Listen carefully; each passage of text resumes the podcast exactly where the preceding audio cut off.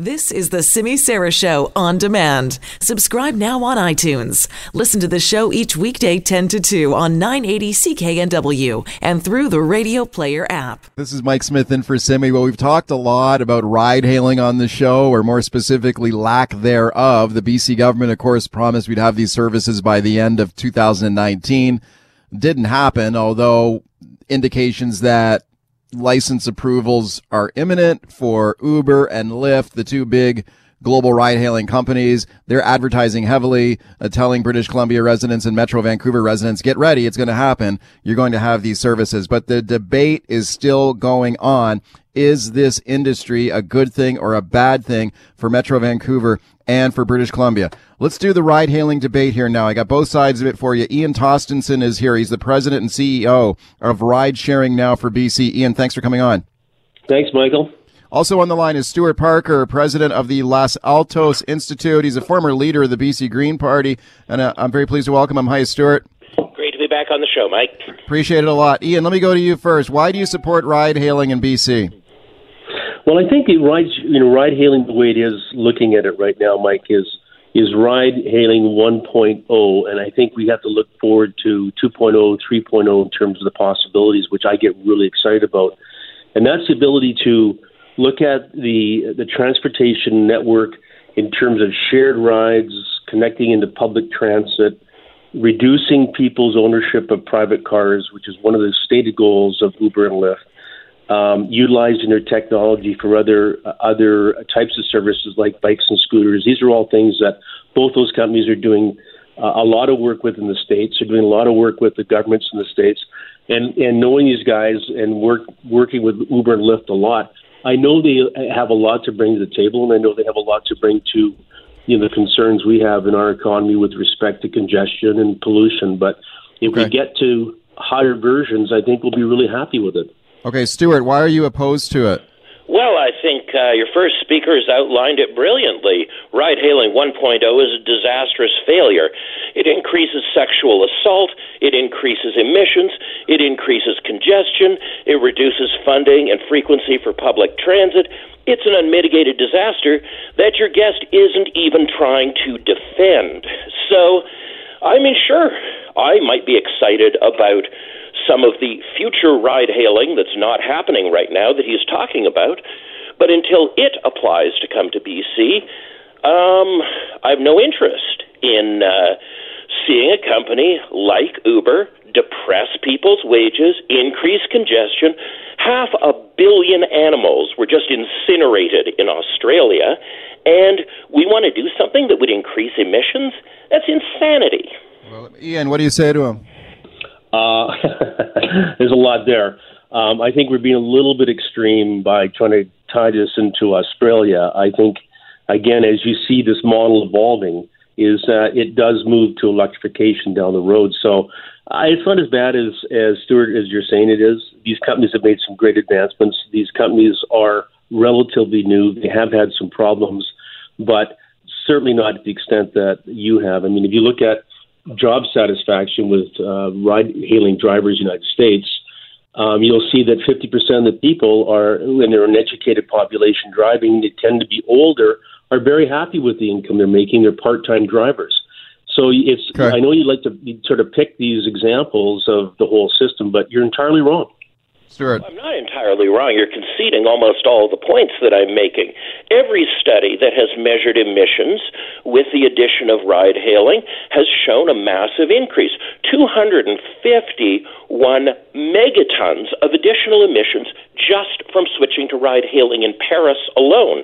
So, you know, you keep talking about, well, these things are going to happen because ride hailing is going to make them happen. If ride hailing makes the things happen that you're talking about, it would be doing it now. But instead, it's making the opposite of those things happen congestion and higher emissions and lower wages. And okay. uh, you Ian, know, what do you, what do you say about what what do you say about the that we cannot dispute? There's statistics that even Uber admits to. Ian, what do you say about the, the fear of congestion and, and emissions in Metro Vancouver if we go with this? Well, actually, I think that you'll see is a modification of congestion in Vancouver because what Stuart's not pointing out here is that congestion is dependent on the cities that ride hailing exists in and relative to the public trans- uh, transportation systems that we have. You'll see that even TransLink has come out in favor of ride sharing as a link to uh, getting more people using public transit and right. more people out of their cars. Right. So Stuart can say all he wants about this kind of stuff. He's doom and gloom, but it's not the way it is. Uh, I don't think he's probably read the study out of Toronto recently that um, that showed that despite the fact that shared or popularity of um, ride sharing is up tremendously in Toronto, it has not added appreciably to the number of trips, which has added 3% to the overall trips in Toronto. And mm. at the same time, it's up 200, 140% in share rides in Toronto, and that's people sharing rides, getting out of their cars, and opting to okay. take a, uh, a, a, a ride share versus driving their own vehicle. Stuart, what do you say to that? That's sophistry. I mean, this we're getting people out of their cars and into cars. Um, that's not an argument in favor of this. What we need is proper investment in public transit. What we need is a decent uh, transportation grid. What we need are taxi licenses that tie driving the vehicle to owning the taxi. There's a whole bunch of common sense regulations that are working, and those are the regulations that are being brought in in the jurisdictions that had ride sharing, found it was a disaster, and have banned it.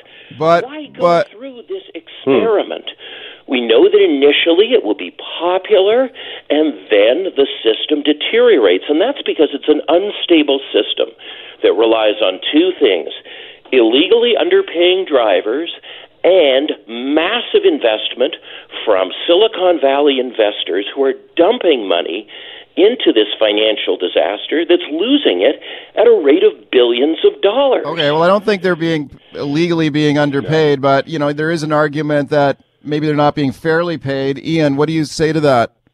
Well, I, Stuart can't make these comments with any fact-based approach to it. This is irresponsible on his part. Um, these are part-time people. They average fifteen to eighteen dollars an hour in the United States driving for rideshare companies and they have the, the complete option not to do that. These are not, in the majority of cases, Stuart, these are people that are working part time in in addition to their primary jobs to make extra income. These are a service that provides a great service to elderly people to provide the convenience they get to medical uh, uh, appointments and to, to, socialize and stuff. So there's an awful lot of good things that come out of this. But as long as you have an, uh, this negative attitude about you know, the way the system should be. What you're talking about will never happen for many, many years. Okay. And the system will currently create inconvenience for the public. As we continue with the ride hailing debate, Ian Tostenson, president of Ride Sharing Now for BC, Stuart Parker, Los Altos Institute. He's a former leader of the BC Green Party. He is opposed to ride hailing. Your calls to them 604 280 9898 star 9898 on your cell. Maggie in Surrey, hi. Hi, Mike. Love hi. your show. Um, God gave us two ears and a mouth, and that fellow that want, doesn't want ride sharing doesn't listen. He just tries to interrupt. He is not right. He is wrong, and maybe he What's has he a wrong few about? points.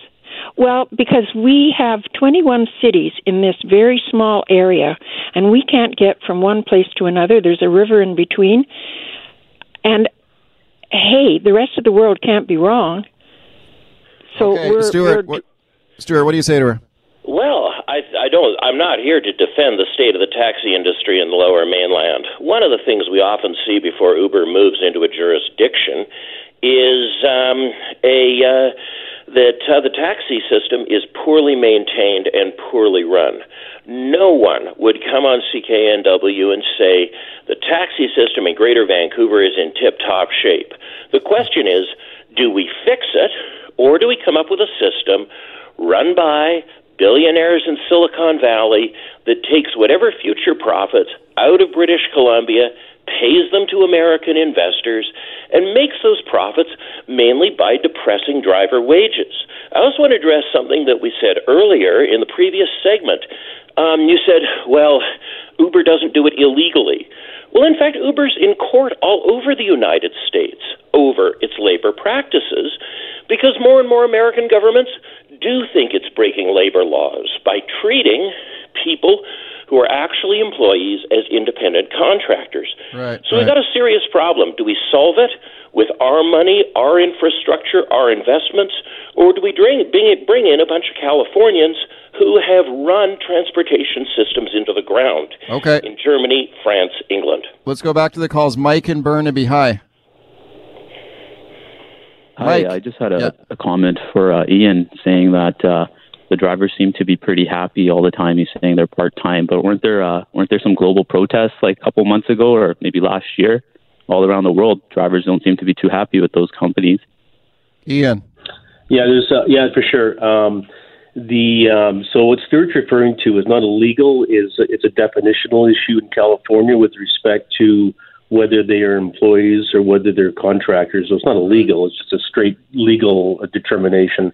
Uh, and you're right about that. There have been uh, areas in the world that um, there have been a portion of the drivers um, that have um, have pushed back in terms of better working conditions.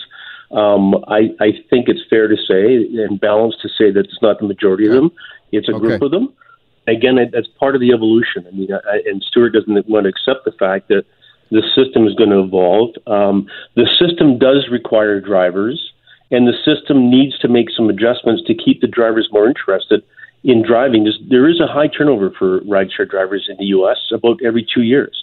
But if you look at the future, if you look at some of the opportunities in ride sharing in terms of car design and electrification and eventually autonomous drivers or autonomous cars, there is a lot of potential here to solve a lot of the problems that Stuart's talking And- about. and- I like to find solutions, and I think that ride sharing provides an opportunity for some of the solutions in the future. In terms of whether the drivers are underpaid, Ian, you quoted some statistics in the United States. What were those average average wages that ride hailing ride hailing drivers are earning in the United States? Uh, you'll see that um, here's here's fifteen to eighteen dollars per hour is the average wage, depending on which company you're working for. Most Okay. are part-time drivers. Okay, fifteen to eighteen dollars an hour, Stuart. That sounds is that reasonable to you, or do you buy in that? Sure, if uh, if I accepted that statistic, um, and many many dispute it, it's an in-house statistic that, um, frankly, if you look at Uber drivers, if you look at the main companies,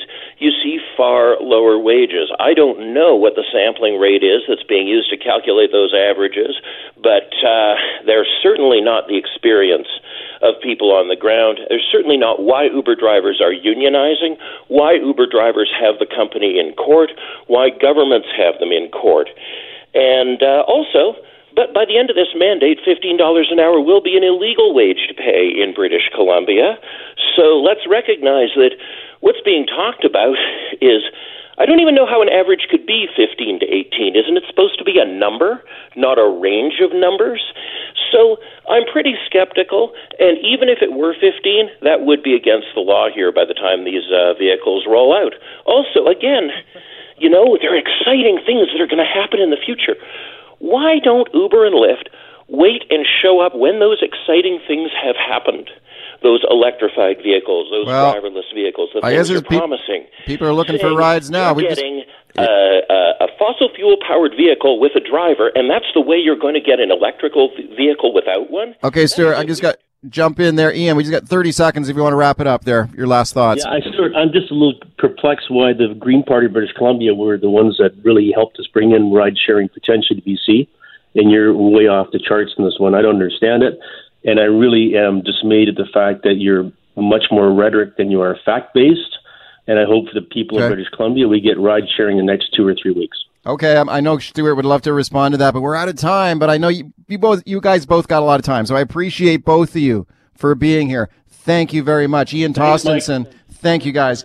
Ian Tostenson, ride hailing now for BC. Stuart Parker, he's with the Los Altos Institute. He's the former leader of the BC Green Party uh, many years ago. Appreciate both of theirs and their time, both of them and their time.